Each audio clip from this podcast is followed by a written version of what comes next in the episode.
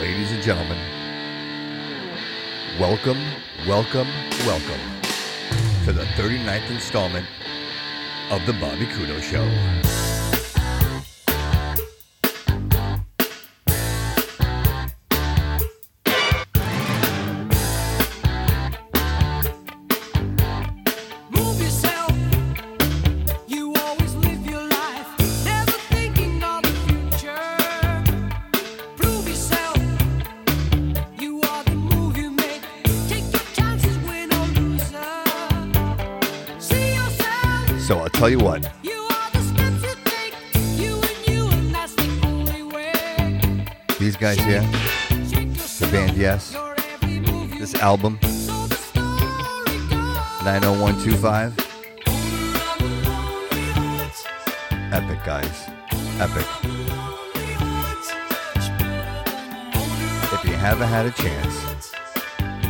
Check it out. The album is fantastic. And you know what? Welcome, everybody. You know what? These guys, nothing encapsulates the 80s like yes. So glad I could play that for you today, guys. Welcome, welcome, welcome, everybody. Episode 39. I know, I know, I know. It's been a minute, but I've been busy. You know, it's been summertime and the weather's been right and just enjoying the family, enjoying uh, getting things ready for summertime, right? We, we get three months, right? Maybe, maybe three months. We get that in the summertime over here in New England. You know, I don't know where you're at. If you're down in Florida, Texas, even south of the Carolinas. You guys always get the good weather. You know, I know you struggle with some of the hurricanes and tornadoes, but nonetheless, you guys get some great weather. Listen, let me tell you how great it feels to be behind the mic. You know, I put the show together. Actually, I started this putting this episode together probably three weeks ago. You know, and I've been building the show thinking about the things that have been happening and. I'll be honest with you guys. I've been a little intimidated, you know, a little intimidated of coming on the mic and sharing my uh, personal opinion at this point because, uh, to be quite honest with you, I, don't even know that it's safe to say how you feel anymore. You know, we've gotten to a point now where people are being judged and criticized and ridiculed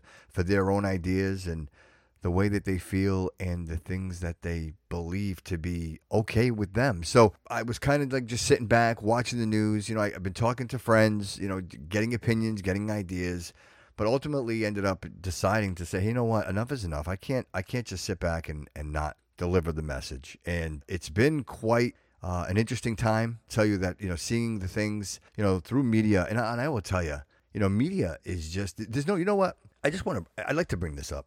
You know, if you guys remember video games, you know, in the '90s, you know, the people, the video games started coming out, and you know, quickly people realized with uh, you know games that were being released like Doom, the Mortal Kombat. If you guys remember Mortal Kombat, the violence in the games they, they became increasingly more graphic. You know, more graphic, more real. Finish him. You know, if you guys remember Mortal Kombat, you rip the guy's you know head off with his, his spine still attached. You know, th- that that was the and so you know Congress and Senate and everybody got involved and they decided to put a rating system together. So now you can't go. You know, you can't walk into a, a GameStop or a Best Buy or any of these stores without and, and, and able to purchase one of these games that are rated uh, because of the violence. You know, with, that said, uh, the reason I even bring that up, if you apply that to the media, you know, I guess I remember where the news, kind of like sports, you know, n- not much different than sports. If you have a streaker on the field, typically whatever station is carrying the game will will turn away from the field. They don't like, in other words, they don't want to encourage it. They don't want to put you on TV to encourage that kind of behavior.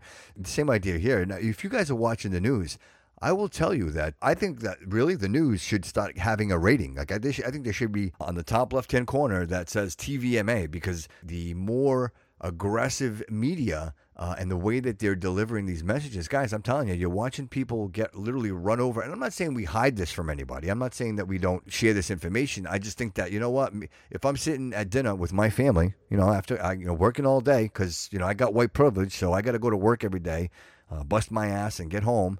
And when I do that, I finally get to sit down at you know table with my family. You know, maybe I'll put the news on and we'll have conversation based on you know I have an older family with the exception of my granddaughter. Both my kids are older, my my wife and I like minded, so we have these conversations as adults at the kitchen table. So if I might have the news on, and all of a sudden I'm watching somebody get literally run over by an explorer or an expedition, and someone's getting stabbed on the subway, and it, it it's so violent, it's so vulgar. And again, I, I only bring it up because They, there was at one time they would they would they might mention it, they might say it, but they wouldn't show it. And now it's getting more increasingly more vivid, and you're actually seeing this stuff. I mean, I don't know that it desensitizes us to these events, but all in all, I mean, this stuff is just out there. No, I mean, I, I don't know. Again, are we numb to this, guys? Is it gotten to that point where we don't even realize what it is that we're seeing? That you know, social media and the idea that you know, I can scroll through my Instagram, I can scroll through any of my social Twitter, any of my social media apps, and I can see some pretty some pretty nasty things. And again, I'm not saying that we hide these things or these videos. You know, I think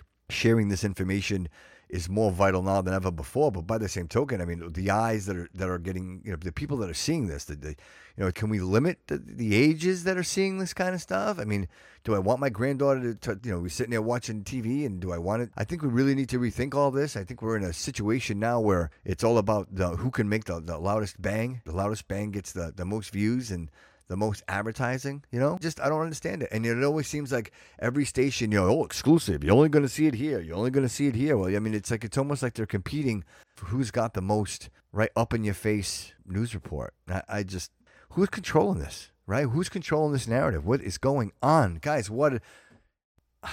Let me take a breath. Welcome to episode 39 of the Bobby Kudo Show. I am your host, Bobby Kudo, returning once again. Yeah, a little rant there in the opening, guys. But you know what? Well, I think it's I think it's just absolutely well deserved. I think it's justified considering you know the current climate of what we're dealing with and everything that's going on. I, listen, I I'm scared, guys. I don't I don't know what uh, I don't know what tomorrow looks like. You know, usually I was always been confident and always believed that if you worked hard and that you played on the right side of the fence, that uh, things were going to be okay. But that's not the case now because you know it's just absolute lawlessness in the country. No matter where you go, no matter where you look, yeah. oh, Bill De Blasio, man, yeah, the mayor of New York. I, shame on you. You know, I hope you know, and I, and I, I might go all over the place today, guys. I got a lot, a lot of pent up uh, energy that I haven't been able to share. But I, I just shame on you, sir. Shame on you. I cannot believe the uh, chaos that is taking place in New York, and the only thing that these people like De Blasio can talk about is defunding the police, defunding the police. Listen, I'm going to just come out there right now. I'm just going to come right out here and say it.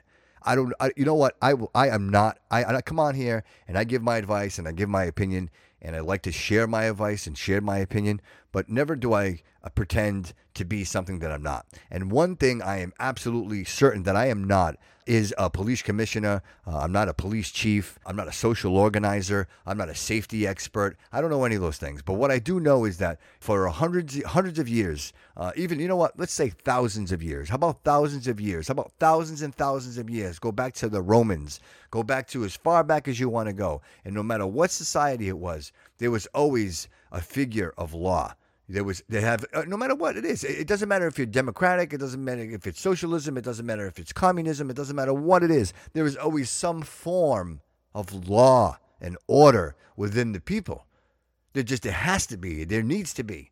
So I challenge anyone who says, let's defund the. po-" Oh, well, no, we're not really defunding them. Yeah, you are. You're, you're taking money away. You're taking resources away from people that are risking their lives, who have made the ultimate sacrifice, who have sworn an oath to protect you and I at any in any circumstance. Is everybody perfect? No. Let's just take a look at these politicians. Let's look at the record of the politicians. Are, have we given up? Are we going to defund the politicians because we have politicians that have raped people? Are we going to defund the, the politicians because there are politicians out there that have ordered mass killings upon people that didn't deserve to die, that made decisions that ultimately were the main factor why innocent people died? People like Hillary Clinton that didn't make decisions when they needed to be made in a situation like Benghazi where Americans died and nobody's talking about it? That's what I'm talking about. How about holding these people accountable? You know, not not not our law enforcement, not the people out there that are patrolling the streets trying to, to, to keep law and order. The people that want the chaos, the people that want the, the this lawlessness are the ones that are gaining and winning. Why don't they want the police? Uh, uh, right? Well, you know what? Listen, if I want to take something, the first thing I'm going to do is I need to get rid of the police, right? And that's what they're doing. Listen, if you defund the local police, I don't know if you know this, and I'm going to explain it to you. And I hope I, you know what? And I hope I don't insult anybody. But the police are for the state. The, the police are organized by your local municipality. So if you live in Fall River, Massachusetts, the city of Fall River manages their police department. If you live in a town, a small town, like even like Rehoboth, the Rehoboth town, they manage their police department based on the needs of their populace and the things that they feel their populace needs. So when you defund the police, who are you defunding? Where are you taking the money from? So now you have no longer no police in, in, in your in your states. So who comes in and to protect the people? Ultimately, what's going to happen when there's no more cops? Because quite honestly, I'm absolutely surprised that the police are still responding to their shifts every single day. My hat's off to you. You know, you want to talk about taking people for granted. You want to talk about people that are, are thinking about things outside of themselves, including their families. For goodness sake, there are people that are setting up, you know, they- they're actually making fake calls so that they can ambush police when they show up to the call and throw bricks at them. You know, t- two police yesterday, two police from Texas were, were slain, were murdered. How are we allowing this to happen? How are we watching this happen? How is no one intervening? How is it, Nancy Pelosi? Tell me, tell, tell me how it is from your castle when you look down upon your constituents of, of the great state of California. You know, when you look at these people and they're living in the streets and they're shooting up right in the middle of the sidewalks as, as women and children walking by. How do you sleep at night? You want the president's taxes? Now that's that's your that's your game now is you want the president's taxes? Are you fucking kidding me right now? People are still dying from corona. Just yesterday, they're saying that the highest numbers ever recorded from Florida. Yesterday, were from Corona. Well, doesn't that matter anymore? Is it about the protest? Oh, we can protest, everybody. Yeah, let's all get together. Let's all hold hands. Let's all share spit and saliva. We can do that. But God forbid we open up the gym down the street. God forbid we allow, we allow the restaurants to open and service the people that want to go into these establishments. Let people make their own decisions. You have no right. You have no right. If people want to go out and people want to take the chance, knowingly take the chance, then let them do so. Everybody's making the right decision for themselves. You have no right. Governor Baker, I ask you, take a step back on this one. Just let people live their lives. We need to go through the process. 1.5 million people died of tuberculosis last year. Uh, what, what did we did we close anything? Did anything shut down? I don't think so. I didn't hear anything. Again, the coronavirus, I am not undermining it. I believe that it is a serious problem for everyone right now. I believe that. But stopping the motion and movement of the American people of this country is not the right thing to do. We need to get back to work. I hope you agree. I, I do. I hope you agree. But I am telling you, I am extremely and absolutely passionate about our law enforcement. And I will not sway. There is there is nothing anyone can say to me that will make me sway the way that I feel about these people that are sacrificing everything to protect the people that that don't even appreciate the fact that they're being protected. Because it, it, it, it's it's you know it's it's like your mom it's like your dad all the years when you were growing up you didn't appreciate them. You didn't appreciate them until you had kids of your own. And then you look back and you say wow really they, they did. They really did sacrifice a lot for me. They really did go out of their way for me. So when i'm watching the mayor of the one of the greatest cities in the world new york city the greatest city in the world and you've got Bill de Blasio uh, on Fifth Avenue with a paint roller and he's painting Black Lives Matter in front of Trump Tower. Sir, sir, I ask you, do you actually care about your constituents? Do you care, sir? Because I do not believe that you do. I believe that this is a political game for you. I believe that you're playing this ridiculous, insane, leftist, idealistic game that is just absolutely insanity absolute insanity. And the idea that you have all these people with you and you're smiling for the cameras. People are dying. People are being run over. People are sacrificing everything for what they believe in. Meanwhile, you're smiling on television and you're defacing the city. It's insane. How does it stop? We need to make it stop. Do you think Cuomo would have something to do with it? Of course not. They're all in the game together. Don't fall for this, everybody. What do we wh- pay attention, guys? How much did it cost for them to paint that Black Lives Matter down Fifth Avenue? How much? How much resources? How many resources in, in- that could have been directed to help people that are in dire, desperate need of assistance right now, like the people of California that are literally living in their own shit? You know, let's go to Seattle. Let's you want to take let's get take a ride. Get in. Guys, let's get on the bus. Let's go over to Seattle, Washington. And let's go see those assholes over there. The Chop Chaz peeps. What are you doing? Look, what what is it exactly that you're doing? You're printing propaganda to kill, rape, and steal? Okay, we're gonna we're gonna take over these this area. That we're gonna seize the police department. This is ours. We're, gonna take it. Uh, this is our zone. This is our place. This is you can't come here. Really? And what do you do? Just just over the week, one dead, two injured. And then you stop the police and the ambulances from going to help these people. So they absolutely die from their injuries because of your idiotic stupidity. And how is it that Mayor Jenny Durkan, how is it? Explain to me, Mrs. Durkan, explain to me, explain to me how this is a block party, right? It's going to be the summer of love. This is what you're telling people? This is this is what you're running on? This is you know, let me tell you something. You know what? If I gave my granddaughter an M80 and a, and a cigarette lighter, guess what she's going to do? Guess what she's going to do? She's going to figure out how to light that M80 and she's probably going to explode it in her hands. You know, sometimes you just can't let people do whatever it is they think they want to do. You've got a generation of people that do not or have any idea what it means to sacrifice, what it means to lose, what it means to go without. Shame on every single one of you. I will say it out loud. Shame. I am embarrassed. I am absolutely embarrassed because you know, if there's anything that I foster and that I hold dear to this show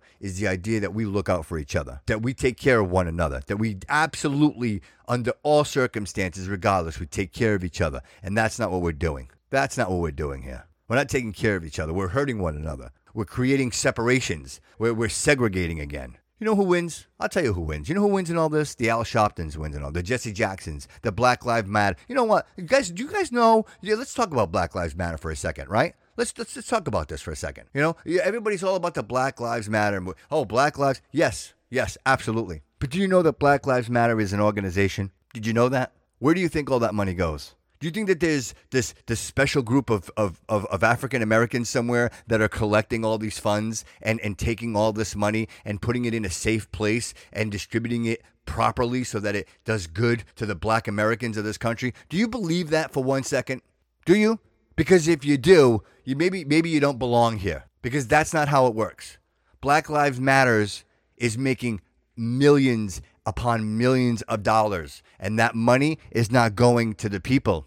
The people here are the engine. You convince people to go out in the streets and do what it is that they're doing, and they'll continue to do it and fight for something that they believe is in the best interest of them and their and their children. But that's not the case. You know, Black Lives Matter. If you guys remember, let's let's just do a little history here because I like history. It was August 10th of 2014 in Ferguson, Missouri. That's where Black Lives Matter was born.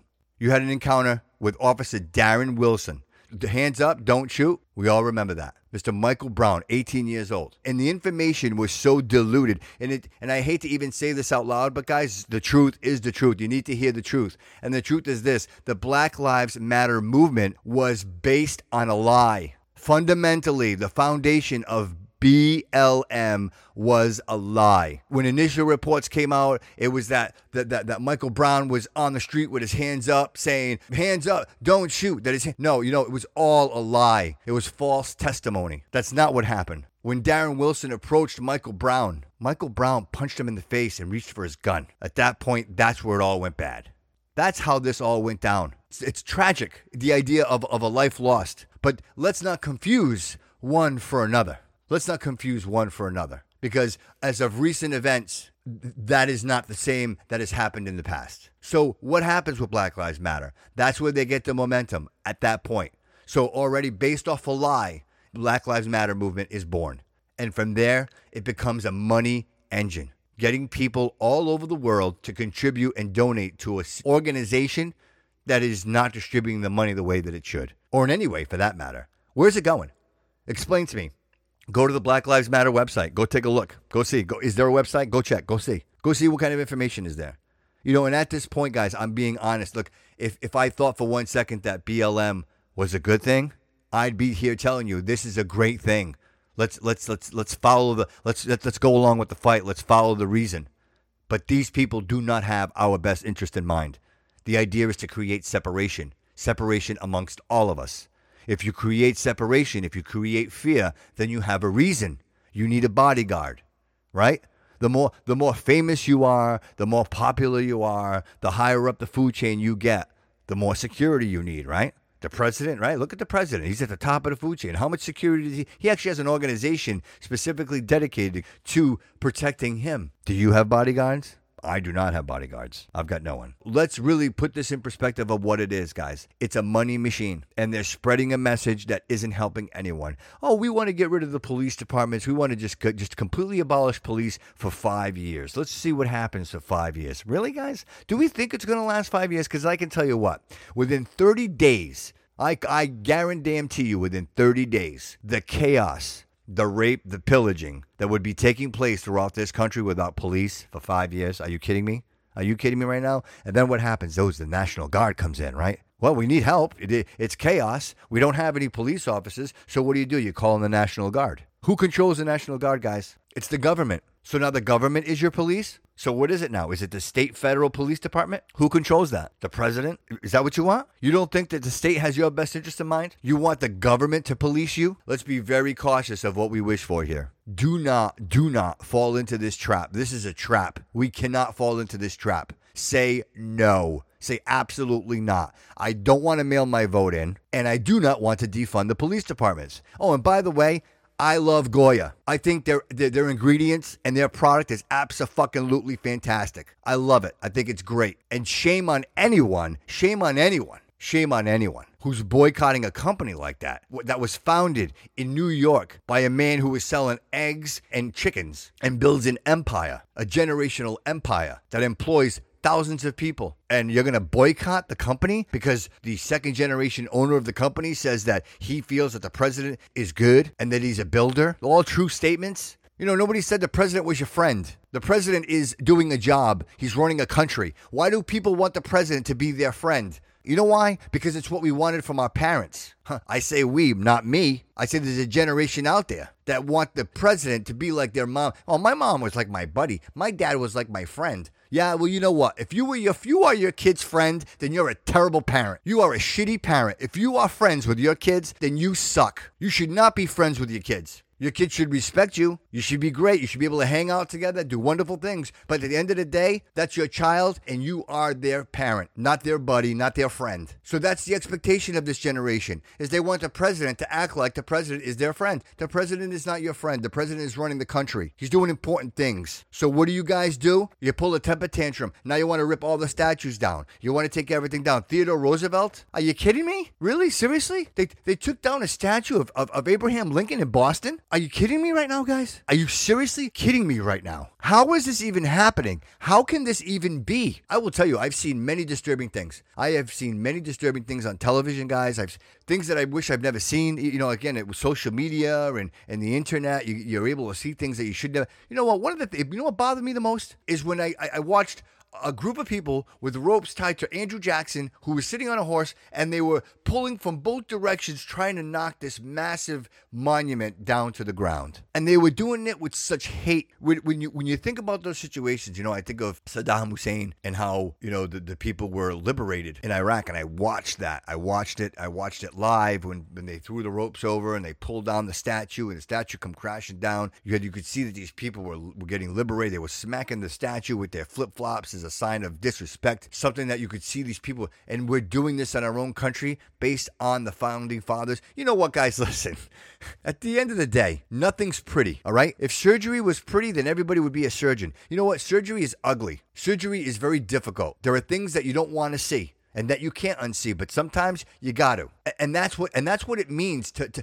to build a nation to build a country to write a constitution like these people had nothing they came from nowhere they got on a boat and they floated across the ocean and they came to a land and they created something it was 200 years ago do you realize how long the humans have been have been inhabiting the planet i mean when you really stop and think about it for a quick second Stop and think outside of yourself. In this time scale of humanity, of the human race upon this planet, do you realize that we are not even a decimal point? We are not even a decimal point. But somehow we want to change everything. Somehow we want to change all of the history. Look, I don't think it was good. I think, it, yeah, a lot of that shit sucked. It sucked for a lot of people. But you know what? Here we are. Here we are. You're not going to tell me that opportunity isn't there for everyone who wants it. It is. It absolutely is. When you sit back and you choose to be a victim of your environment or your, then you know what, guys? I will tell you this. I've said it before and I'll say it again. I know I was brought up in a really bad, I, you know, my childhood was terrible. Abuse, alcohol, violence, all of those things. I am a good person. I practice it every single day. Just because I was brought up in that environment doesn't mean that that has to be the way that I have to live up my life. And that's what I'm telling you. Stop looking at that that, that stuff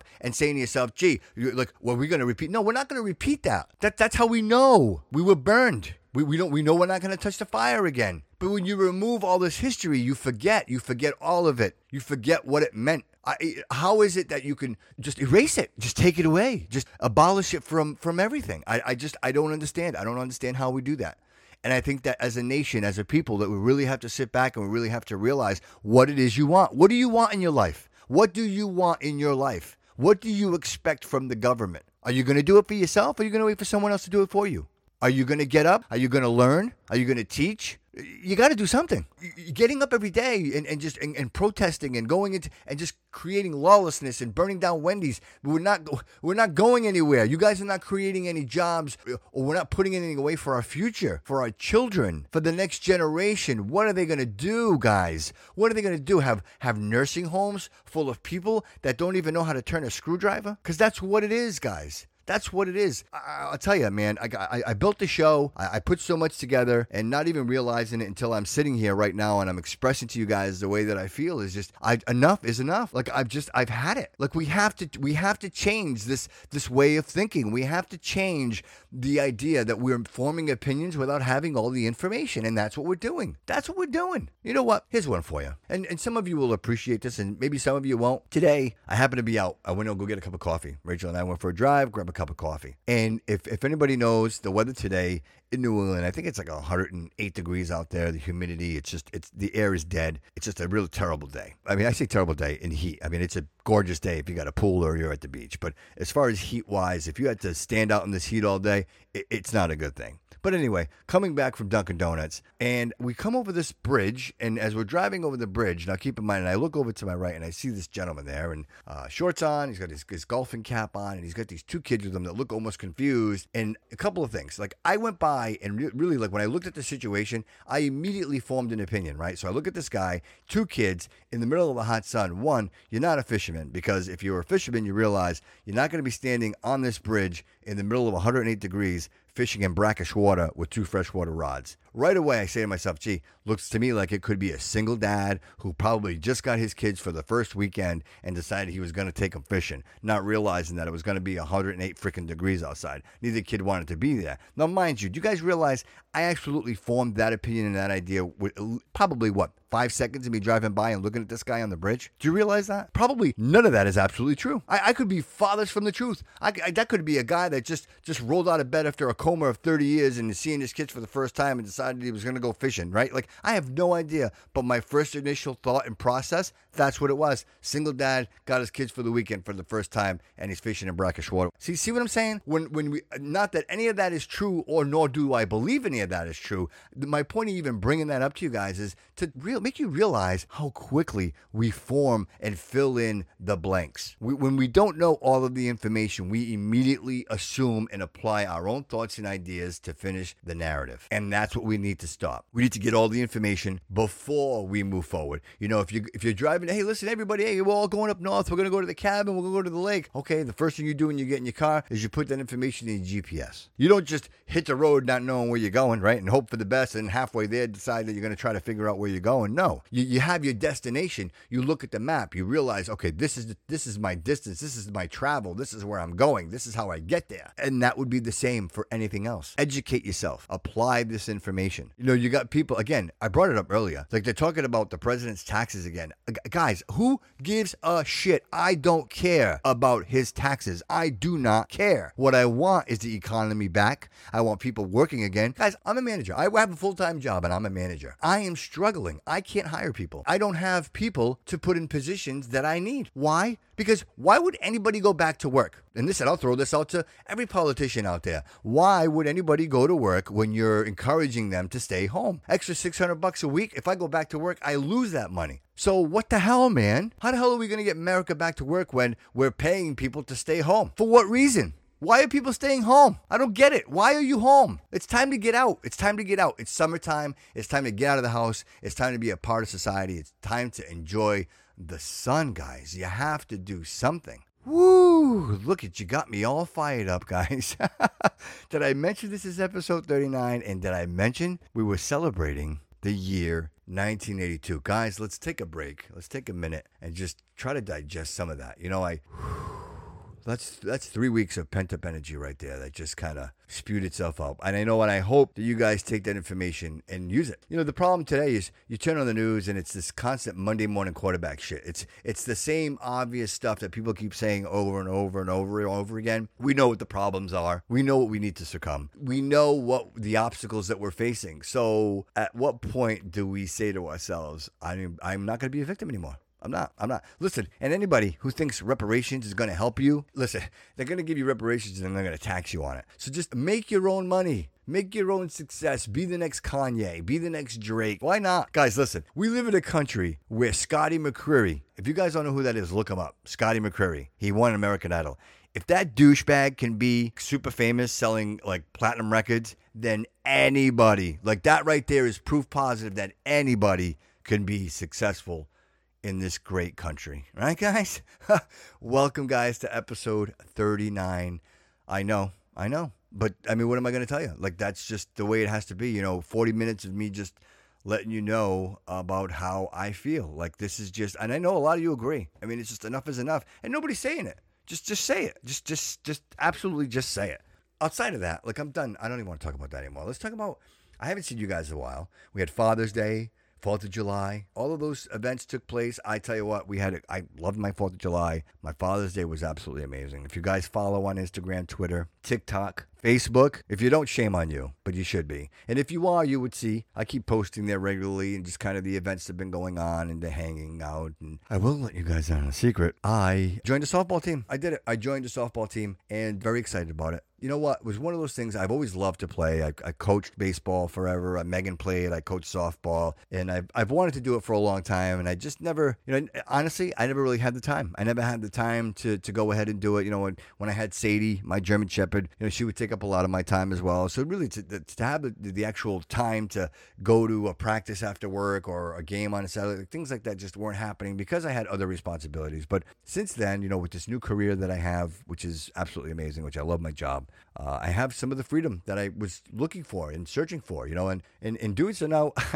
uh, so, yes, I did. I joined a softball team. I'll be playing out in Bridgewater. Uh, we practice out in East Bridgewater, which is not too far from, from where I live, which is fantastic. And uh, I'm hoping, you know what, guys, I'm excited. You know, we had a couple of practices already. I'm a little rusty, but I, I feel like I'm coming out of it. You know what I mean? I feel like I'm shaking all the bugs out. We practiced yesterday. I roped a couple into the outfield. It was it was a good feeling, man. It was good. So I think, you know, I, I think uh, we'll be successful. I hope I just, you know, again, you don't want to hurt yourself, but what else can you do? What else can you do? So let's talk a little bit about what's been going on since uh, I've been out of the, the picture, right? Let's let's talk about that. Let's talk about 1982, guys, right? Want to talk a little bit about 1982 because I don't want to talk about 2020 anymore. Let's just 1982. Average cost of a new home $82,200. Not bad, right? Average income per year was about $21,000. Your average monthly rent was $320. Gasoline 91 cents a gallon. Average price of a new car was about $8,000. Uh, you know what? A stamp was 20 cents. I remember I don't know. I think you got to use two stamps now, but I do. I remember like the stamps being like 15 cents, I think. I think that's as far back as I remember. And that's pretty much it. I mean, I know satellite came out and like satellite receivers, and people wanted to buy like, you know, like the Sony color TVs, all that stuff, like ridiculously priced back then. $4.99 for a TV, gas grill, $1.99. Pretty cool. If you were to go buy a single family home, a new single family home just built, new choose your color appliances, order now for $64,000. Huh? So there you go. That's what it cost to live in 1982. And just some other cool stuff. You guys remember the Chicago Tylenol murders, right? There was a series of poisoning deaths resulting in drug tampering in the Chicago metropolitan area in 1982. The victims had all taken Tylenol branded acetaminophen capsules. They'd been laced with potassium cyanide. No suspects have ever been charged or convicted of the poisonings. Imagine that. Who knew? 1982. And uh, just so you know, Johnson & Johnson owns that.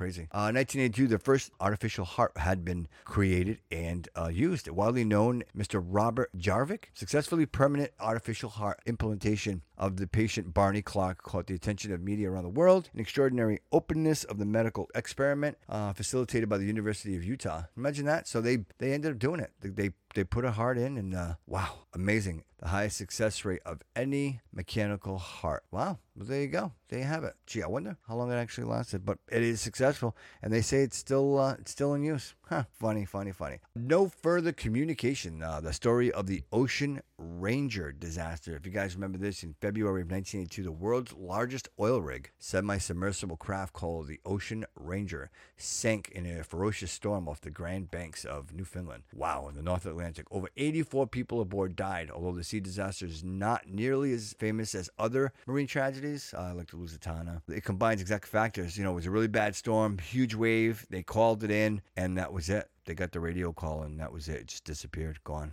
crazy, right? They just saw debris floating. I, I don't know, man. That's that. I think that's a special kind of person that they get in those helicopters, man, and they they fly out to those oil rigs, right?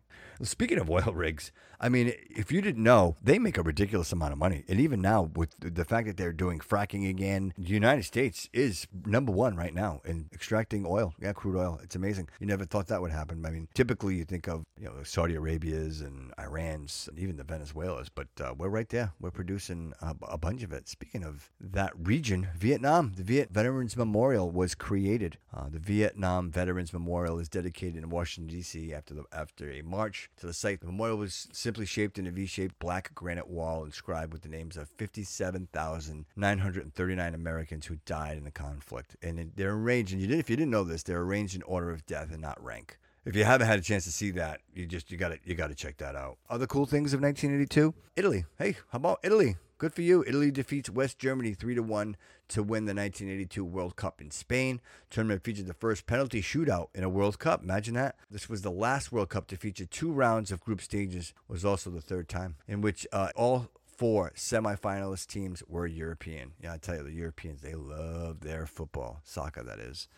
1982, some popular films of 1982. How about E.T.? E.T. was uh, released, and that was forget it, forget it, forget it. Rocky 3, Porky's, if you guys remember Porky's, uh, An Officer and a Gentleman, that was a great flick. Star Trek 2, The Wrath of Khan, quite honestly, in my opinion, the best of all the Star Trek movies. Poltergeist was also uh, released in 1982, and Annie, you guys remember Annie, obviously the Broadway play that was brought to the uh, silver screen, and that did ridiculous too. Who didn't watch Annie? You know, I think we all watched it, even out of default. If you were in school, they played it at one point or another. Chariots of Fire was another popular movie that was released that year, and Gandhi as well. Popular TV shows, Magnum PI and Dynasty. I mean, I mentioned it a couple of times already. I mean, we've done a couple of 80s shows, but not in 1882, but a couple of 80s shows with Dynasty. Falcon Crest, Hill Street Blues, Only Fools and Horses, and of course, the famous Knight Rider. Knight Rider, that what was Michael Knight. I mean, you couldn't. The Hoff, one of the greatest shows of all time. And I will tell you guys a little, this is a little Easter egg for you. That's the ringtone on my wife's phone for me is the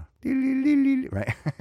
so there you go, little Easter egg. Maybe I'll make a, maybe we'll do like a trivia at some point, and that'll that'll be in there. Who knows? Moving on. How about I don't care what you say. I know the '80s were just cocaine induced haze, but with that said, there was a lot of great music, and I wanted to introduce this episode's discology with this fantastic song. And you know, in light of current events, and I say, why the hell not? How about it, Paul? And Steve? Yeah.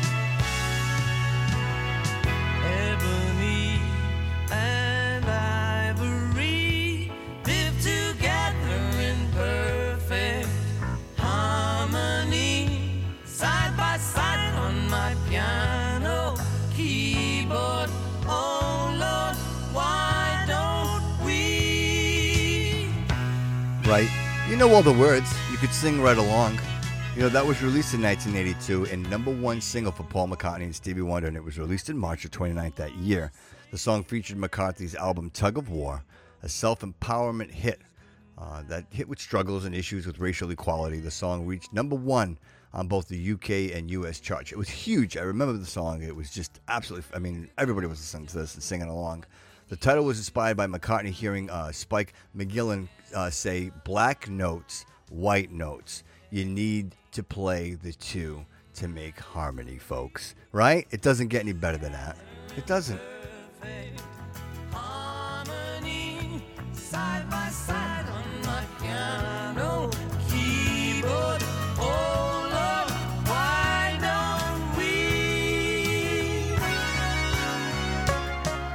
It was awesome. And if you guys didn't know, little secret on that one, uh, they actually didn't film that together. They were in separate places. And, you know, this is before the, the birth of um, technology the way we have it now. You know I mean? Obviously, we have the ability to transmit data. This is, we're talking 1982, guys. So, you know, one recorded at one studio, one recorded the other. And they said even the video, even the video, they weren't together when they recorded that song. But the song was so inspiring. And it really was during that, that a rough time in our nation. I mean, in 1982, man, we had a that was a huge recession in 1982. If you don't remember, it was a huge struggle, and uh, it wasn't any easier then than it is now. And you know, racial equality and white and black and all of it, all of it was just, just relevant then, and, and it's the reason why I even bring it up because you know people think that this is all happening now. This is guys, this has just been happening all along, and until we realize that again, if we er- erase our history, we are doomed to repeat it. And so, you know, again, let's try to uh, remind ourselves. But you know, if you if you're looking back and you're thinking about the '80s, you, you, this this next band, I mean, it's just they're absolutely phenomenal. And when you start hearing it, you just you got to stop moving, and you just can't you can't help yourself. You, it just it gets to the to the inside. Oh, what you gonna do?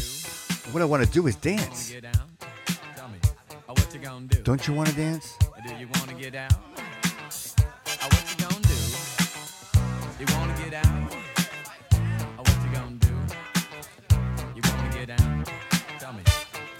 Get down on it. Get down on it. Get down on it. Get down on it.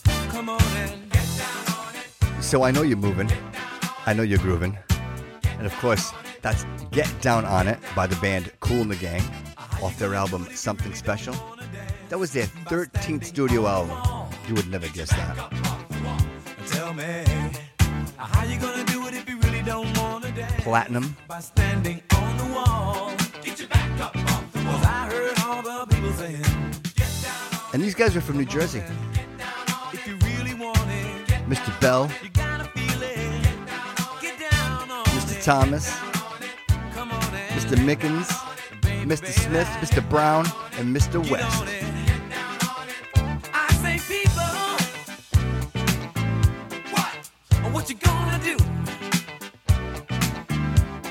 Jeez, how do you follow that up, right?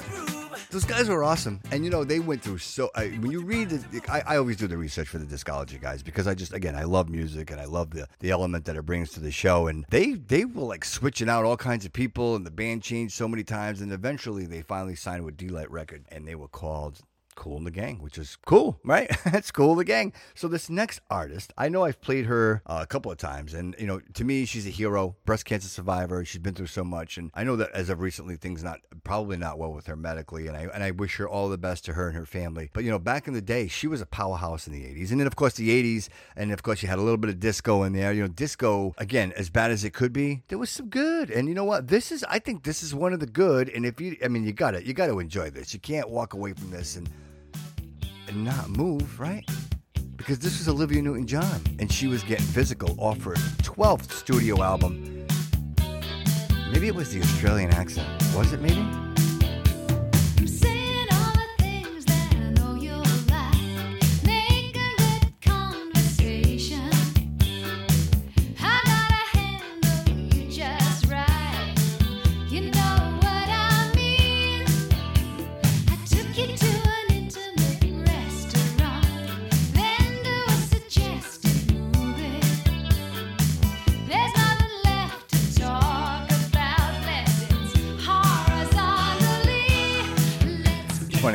That album.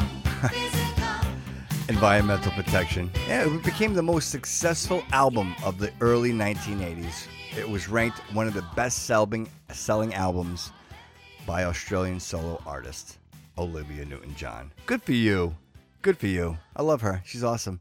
And you know what? This next artist, I mean, it only makes sense to when you start talking about these guys and you talk about what it represents. You know, I always tell you guys, to me, music art, music represents bookmarks in my life. I can when when I play it, I immediately go back to that time and that space when I heard it either for the first time or when I applied that influence of the song to that situation. And no more, no more influential than this next song and this next band. Are you ready for this, guys? Are you ready? Remember this? Of course you do. Survivor. 1982 reached number two in the Billboard 200, and of course, number one in the U.S. once Rocky 3 was released.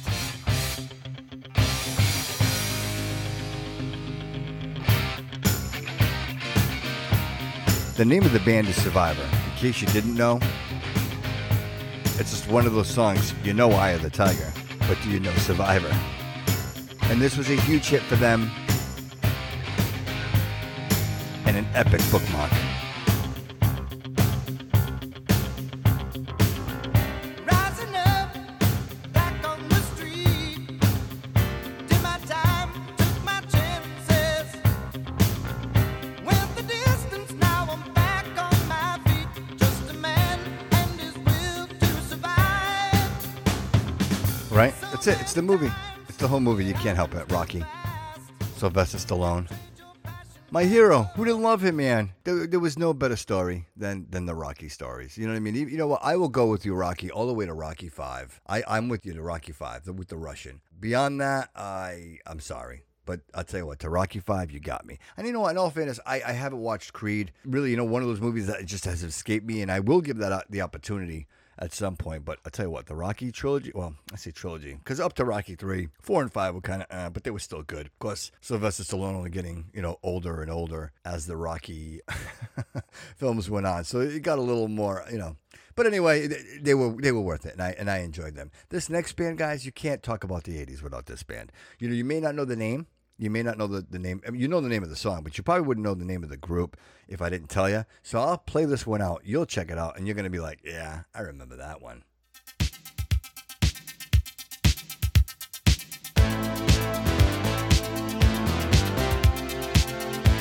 Do you remember the name of the band?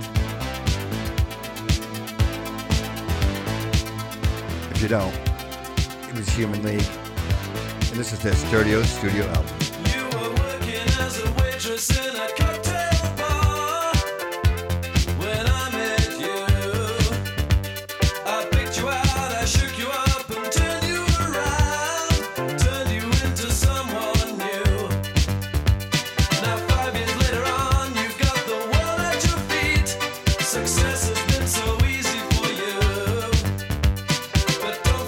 Good, right? That was a good jam. You can say what you want, but then, back then, uh, very like techno-y. they got a lot of success with that song, and at some point, "Don't You Want Me" hit number one uh, for seven weeks. Don't, don't you want me? You know I don't believe you when you say that you don't Funny. need me. It's what you Good stuff. Good stuff. Thank you, Human League. Right? Thank you. I, I can only do so much, but it's just really. I mean, they were influential, and I like to play them, but sometimes it's kind of gotta gotta move on. Yeah, you have to move on. And you know what? This next group, you know what? I don't want to slow it down a little bit for you guys, just a little bit, just a little bit, just so you can appreciate some of the good ones. And in this, of course, this band was absolutely phenomenal. And if you don't remember, you gotta remember Chicago, right? And it was hard to say I'm sorry. This was off their Chicago 16, and that was their 13th studio album by the American Chicago band.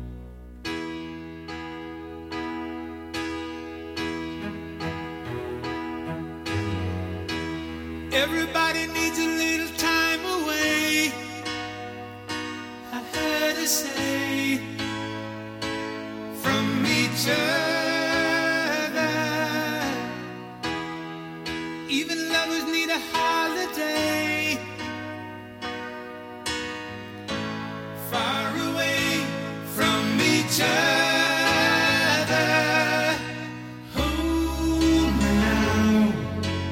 Hard for me to say I'm sorry.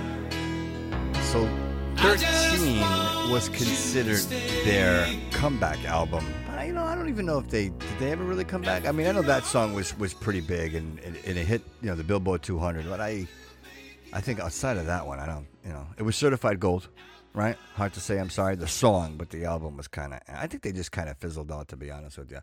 But my next artist that we're going to share is someone that I actually I believe was on the last episode, and he keeps popping up in the '80s. You know, I did an '80s, I do another '80s, and of course this gentleman.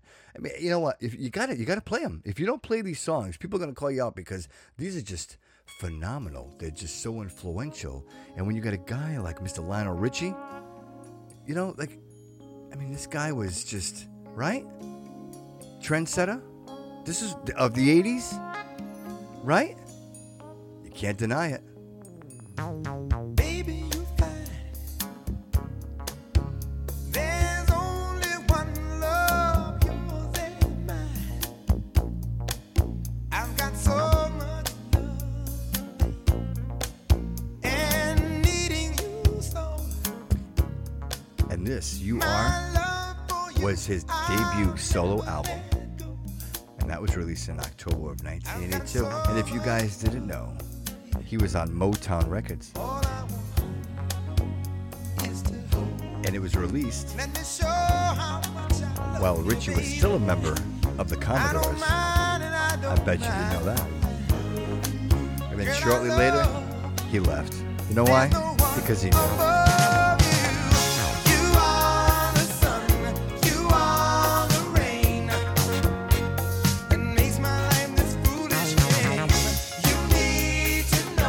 And there you go. And that topped the Billboard Hot 100. There you go, Lionel. He was dancing on the ceiling, right? Guy was all over the place, so influential. And even now, he's shaping music, right? Because he's on American Idol, he's a judge, and he's doing his thing there. So good for him, right? Good for him. Like just success all over the place. This next artist, guys, I'm going to play. And really, truly, and honestly, this is absolutely, truly out of respect. This artist has been playing music as long as I can remember. Uh, I did a little bit of history on him, not too too much, but I know that you know in the '60s and even in the '50s, this guy was influential. So you'll appreciate it when you hear this. And this was off his 27th studio album. Maybe I didn't love you quite as often as I could have. And maybe I didn't treat you It was Billboard number one country album of the year for 1982, and it stayed there If I made you feel second best, for 253 weeks. girl, I'm sorry I was blind. It peaked at 22. You I'm sorry, it peaked at number one on my mind. For 22 weeks, as well as spending 99 weeks on on the Billboard 200. And maybe I didn't hold you all those lonely, lonely times. And of course, Mr. Willie Nelson, 87 years young. Long life to you, my friend. Long life to you. Phenomenal, right? That's amazing stuff, guys. It really is. Right? You got to love it. I hope you guys are enjoying this discology because, you know, I, putting this together, you try to pick the right music. You know, I, I try to pick a little bit of everything. I, I want to try to appeal to everyone because not everybody likes everything. And I think if I pick a little bit of all that, really just the, the more dynamic, influential, cultural, impactful music that you guys can relate, you know, and nothing more relatable than this next band. You guys are going to love these guys. You know what I'm talking about when I say. Do you remember this one? The Alan Parsons Project? Eye in the Sky? Well, it was off their sixth studio album.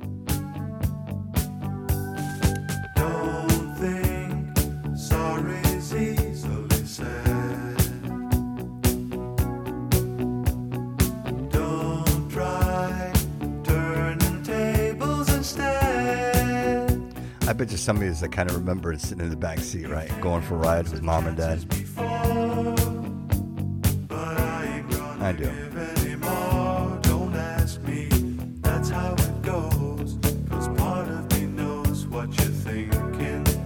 And that was released in June of 1982.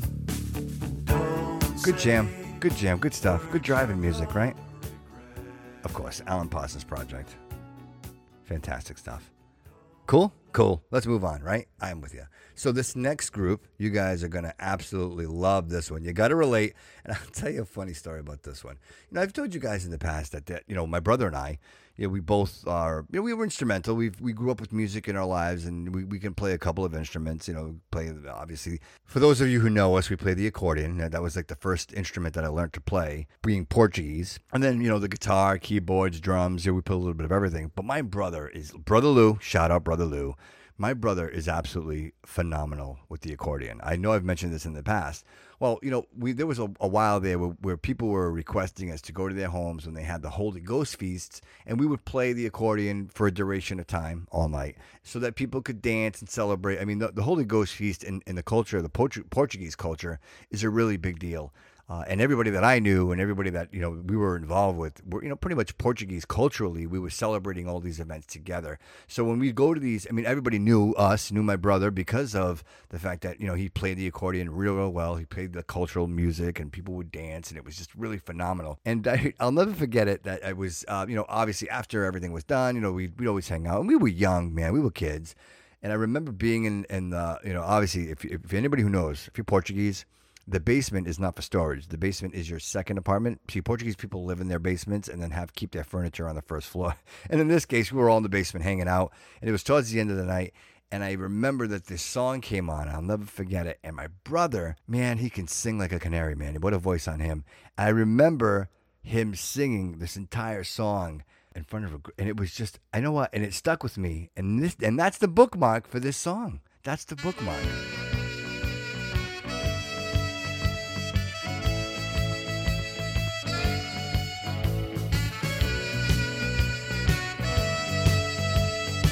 You. right?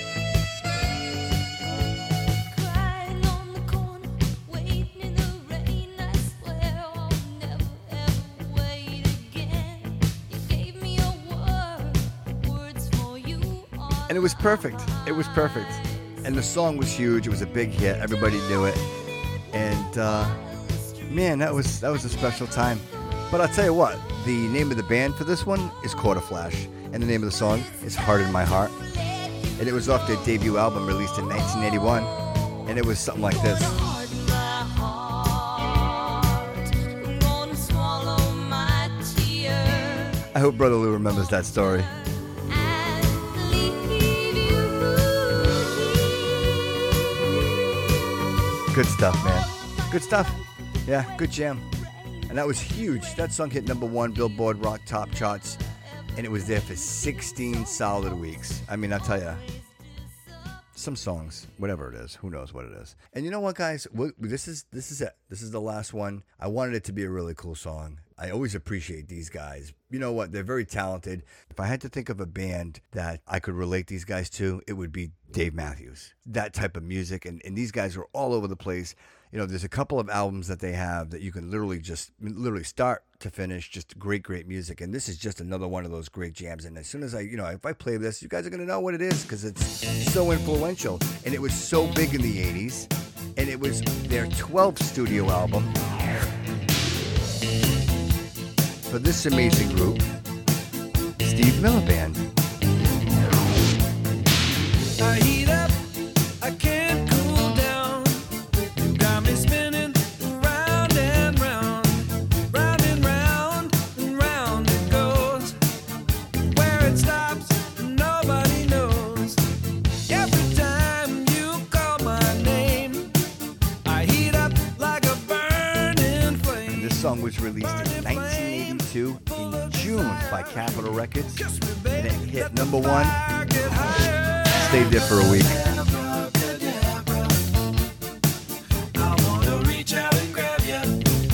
Good stuff, Steve. Thank you, buddy. Great, great stuff. And Just to close out 1982, in case you guys didn't know, some birthdays. Let's talk about some birthdays. Andy Roddick, in case you guys don't know, he won the uh, the title of 2003 U.S. Open. August 30th. He's 38 years old. How about Mrs. LeAnn Rimes? Remember her? She's 38. Kelly Clarkson. Nicki Minaj. How about her? 37. Mr. Lil Wayne. 37. Prince William's 38. Jeez. Seth Rogen's 38. There you go. Those are your 1982s. Some of the technology of 1982. The first CD player was sold in Japan. The Weather Channel aired for the first time. Huh? How about that?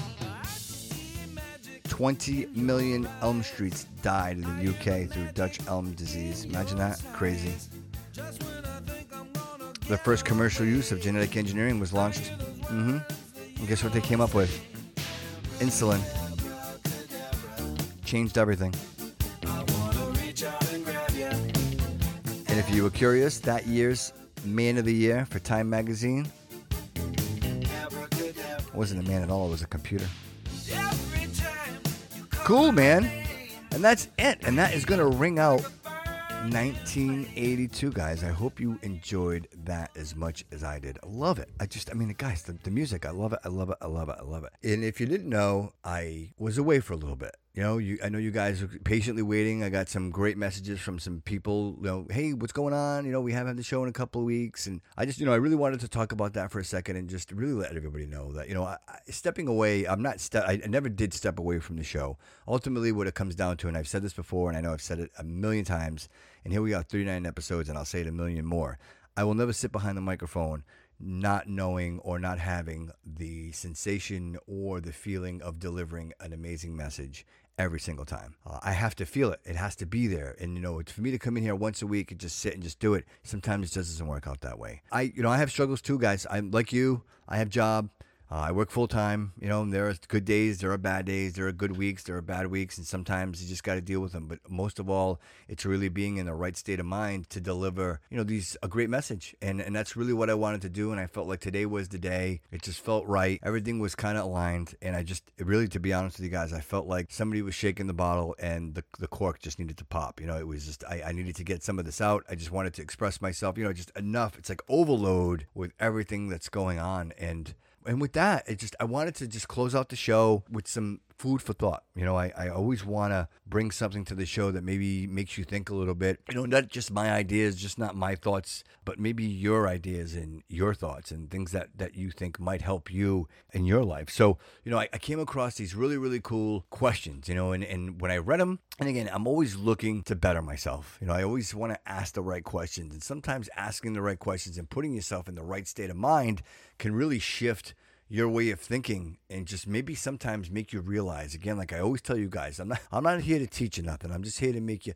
make you realize and just remind you of something you might have forgot you know? And in this case you know there's a couple of questions you know actually there's there's six of them and I'm going to read them to you guys and you know I'll just give you a minute with them and then you guys can do with what you will but understand like I think really like like having a roadmap or maybe just taking a second to put yourself in check at this point in your life to say, hey, where, where am I at? You know, and of course, so question one is this Do you feel like you've lived the same day many times before? Do you? I mean, I know I have. I know I've felt like that. So what you really need to do is you need to take a hard look and, to see uh, how you're spending each day. If you're spending it like the like the one before, is it filled with just this monotony? You know, for, for most of us, you know, monotony means boring, but for, for some of us, it's not necessarily a bad thing. And especially if you answer yes to the next question, are you living the life of your dreams? Ask yourself that question.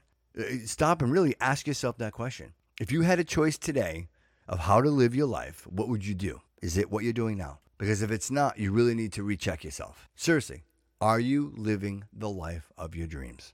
And you know what? We can come up with a million excuses as to why we're not, but that still doesn't answer the question. Are you? And if you're not, you should be. Question three What would you do if fear was not a factor? If you knew that you could not fail? Imagine what you could accomplish. Right? Because you, I mean, all, all the questions that, that surround you, everything, you know, back to the beginning of the podcast, guys, where I tell you the strongest emotion for control is fear. When we fear something, we're looking for support and help to protect us from that of which we are afraid of. You know, fear is difficult because it holds us back from attempting so many things. It holds us back from reaching for our dreams. What one thing would you do? What would you do? What's that one thing that you would do if if fear wasn't an issue? If if fear was not a factor for you? What what would it be? I'll get sued by Joe Rogan. right? So just think about that. You know, question four What were you doing when you felt most passionate and alive? What were you doing? Go back to that moment. You, you, I know you remember it because you don't forget those moments. Go back to that moment where you felt alive and passionate. Think about it. Think about how great it felt, right? Think about that feeling of, of self accomplishment, that, that feeling of, of fulfillment. Try to recapture that. That's where this all leads. That's where question one, two, and three lead you. It leads you to four. And then, of course, it leads you to five. What are you most grateful for? Stop for a quick second and take a look around. Take a moment. Consider all the things in your life. Think of all the things that you should be grateful for. There's always something, or many things. There's a core. No matter how big, no matter how small, what does it mean to you? And you can't lose sight of that. What are you most grateful for? And finally, this is this is it. This is going to be this is the one that's going to blow your mind. You ready? What causes the most stress in your life? Well, I know some of you are probably giggling and probably some of you are laughing and if you're driving with your spouse, you're probably looking over at them right now. But the truth and reality is, really, honestly, what causes the most stress in your life? Is it the job? Is it a coworker? Is it empl- is an employee? You know, these are the things that you have to pinpoint on. You know, because left unchecked, this is just going to continue to eat you alive. It's gonna it's gonna burrow itself just deeper and deeper and deeper. So pinpoint these things in your life that are causing stress and remove them. Remove them. You know, there are things in our lives that we have to deal with that we have no control over. That in itself is already difficult enough. But when you add in stresses that are from outside sources that are causing you stress, truth and honest, I mean, where are you headed? Seriously, where are you headed? So, you know, those are just a couple, you know, there was like there was like 20 something odd questions. But those six right there I thought were really core and fundamental. And I hope you guys, you know, you can go ahead and you can play that back and listen to those. And and again, just go through it and just really put yourself in check and realize it. And you know, I get this really cool thing that I wanted to share with you guys real quick. If you don't know, they say that there's a way to determine your personality in four questions. So I have a clip. I'm going to play it. I'll let this play out in its entirety, uh, and you guys can have fun with it as you go along. But just give this give this a quick listen. I have a very cool trick of how you can understand your personality in four simple questions. Okay, are you ready? Here we go. First question is What is your favorite animal in the world? Okay, you got it? That is how you perceive yourself. Second question What is your second favorite animal in the world? You got it? All right, that's how you perceive your partner to be. Third question when you think of the ocean, what do you think of? Got it? That's how you perceive love. Fourth question When you think of darkness, what do you think of? That's how you perceive death. That's how you understand your personality in four questions. So how cool is that, guys? Right there, you go. Understanding your personality in four questions, and I did it, and I thought it was really, really cool. And I thought, geez, let me share that with the audience. And again, being what the show is an organic journey, I thought that that was very, very fitting for the episode. So, guys, that's pretty much it. That's you know, I, I again, I don't want to go on a drawn on uh, rant about the current situation and the environment in which we are all living in because you are all aware. We are all aware. We are all quite aware. And somehow the media platforms, whether it be the Instagrams, the Twitters, the Facebook, the TikTok, the CNN, the Fox, the CNBC, no matter what it is, they're they're making absolute certainty that we're getting the message. Whatever that message is, you know, whatever their message is, is what they're pumping out there. Again, I always just ask everyone, just guys, just do your own research. Go out there, check for yourselves. Don't take everything for face value. Just because your buddy tells you something doesn't mean it's true. You know, I I've heard things, I've said things, and and you know what? And it wasn't very long ago that I happened to repeat something that I didn't fact check, and you know what? I, I got mud in my face. You know, and I went and I and I apologized to that individual, and I told him, and I said, you know what? I was misunderstood. I I could have swore that this was the way that this was, and didn't realize that was saying something that wasn't true. So again, you know, it happens to all of us, but just when we absolutely fundamentally base our ideas and function on these misleading lies, then obviously, then what, what do we, right? What's the message that we're delivering to the people that we're uh, engaging with, right? So I just put everybody, look, just just be on caution, be very very careful. There's a lot going on right now. You know, even you know sports, you know, everything's kind of starting to get back into into play here, and you got people saying things that just. Again, guys, keep in mind, you know, I always go back to Kim Kardashian and what she said. You know, it doesn't matter what they're saying. Uh, if they're talking about you, they're talking about you. You know, and even some of these sports athletes that are just, you know, they're on social media, they're saying things like, the Holocaust never happened. And guys, you know, one to me, there's two things happening there. One, someone who is starving for attention, and two, if that's really true, seriously, if that's honestly really true, that somebody believes that the Holocaust didn't happen, that Auschwitz, like like any the idea that uh, someone doesn't believe that is a serious problem. And if that represents what this generation lacks in information, then that is more dangerous. You know, I, I had a shop teacher that once he t- told me once, a dull tool is always more dangerous than a sharp one. When you think about it, that's there's nothing more true than that. A dull tool is always more dangerous than the sharp one. So I, I'll leave that with you. I hope that this episode finds you all well. I hope that you guys have an opportunity to go over, check out the social media websites, you know, the Instagram, the Facebook, the Twitter. Of course, loveshriners.org. Always supporting the Shriners Children's Hospital, guys. If you can, go over there and support that great organization. And of course, if you guys can help out the show, it's always, always, always appreciated over at the Bobby Kudo Show at Patreon. If you guys want to kick a little something something my way over at anchor.fm forward slash support forward slash the Bobby Kudo show. As I've mentioned before, guys, it really, really helps with the cost of, you know, operating the show, you know, the, the hosting, uh, the time it takes to put this all together, and actually just the equipment that it takes to go along with it. You know, honestly, I uh, continue to upgrade and add different functions to the show and hope that uh, things sound better and that the quality of the show is just more and more professional for you uh, for the audience, and that that brings me peace. That's what I want. I want this to be the best it can possibly be, and I hope that you all enjoy it as much as I enjoy creating it. And guys, don't forget to go over to the BobbyKudoShow.com, show your support for the show.